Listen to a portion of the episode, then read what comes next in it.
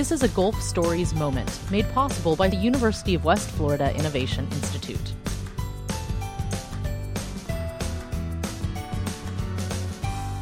Hello again, everyone, and thank you for joining us for another Gulf Stories moment. My guest today, Amy Newbern, the Associate Director of the Haas Center at UWF, and today we're going to be comparing 2018's Hurricane Michael to 2004's Hurricane Ivan. Amy, how are you? Doing great. How about you? I am fine, thank you. So you've been on the show before. We've talked about the Haas Center, but there may be some folks listening who don't know. Tell us what the Haas Center is. So the Haas Center is a business research and consulting arm of the University of West Florida. We're a part of the Division of Research and Strategic Innovation, and uh, we're in downtown Pensacola and have been in the community for 25 years. So we talk about you know Hurricane Ivan. Uh, I've lived on the Gulf Coast a very long time, um, and it's still true that when you say Ivan, anybody who is here kind of shudders. I mean, that thing was so devastating and, and so scary, frankly. And now Michael, of course, from 2018, while it didn't hit the same area, it did hit Northwest Florida. Um, are you getting the impression early on that that it's going to be a similar feeling around around Panama City and those areas for years to come? I think so. Uh, from the study and the comparisons that we've done so far, uh, what we understand is that uh, a lot of the metrics look the same in, in the type of devastation that, that it um, struck here for the Pensacola area um, into what's going on in Panama City.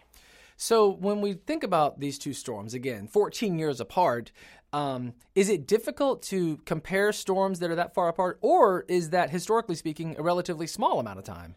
Uh, well, so uh, it just depends on what kind of metrics you're looking at. So some are easier than others. So, for example, what you can look at is unemployment rate. And so we went back and looked at the seasonally adjusted employment rate because, of course, we're tourism areas. You really need to look at seasonally adjusted to understand.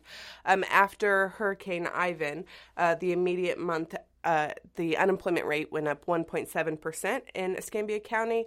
Um, just released, uh, it went up 2% after Hurricane Michael in the Panama City area. So those are, are pretty much on par to what you might expect.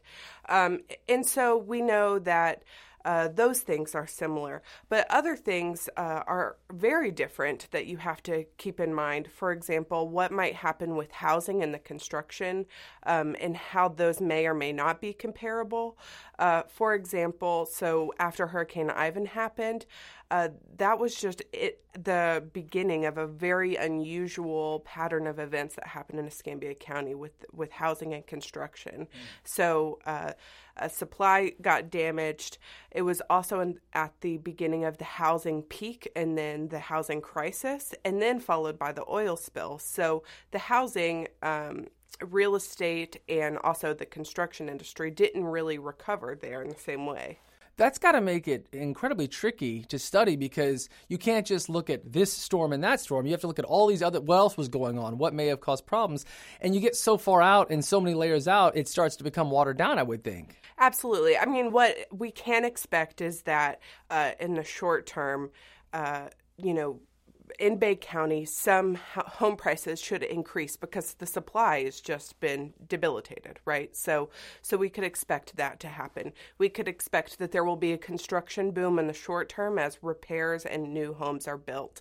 But what happens in the long term, I think I would expect that trend to be different than what has happened in Escambia County after Ivan. Hmm, okay, so I remember after Ivan. Um, it really felt. I mean, I remember thinking we're never going to recover. Uh, you know, I mean, Pensacola's done. That's it. You know, I mean, it was just everywhere you looked was nothing but destruction. And I know that folks around Panama City probably feel that way uh, in 2019 as they look around. When you look at the numbers historically from Ivan or from anything else, that's not the case, right? I mean, recovery is possible, recovery is coming. You've got to see that bright side because it's there, isn't it? Absolutely. Um, you know what happens is that it just takes time uh, for the the relief monies to get flowing. And in the case of Hurricane Michael, the infrastructure dollars that are going to come in, the federal monies to the cities and towns, that's taking a long time. It probably doesn't help that all of the debris is still there, but it, but it does uh, mean that of course it is coming, and you will start to see you know that relief coming in.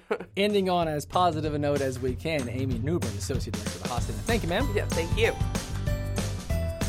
For more Gulf stories, visit uwf.edu slash Gulf Stories.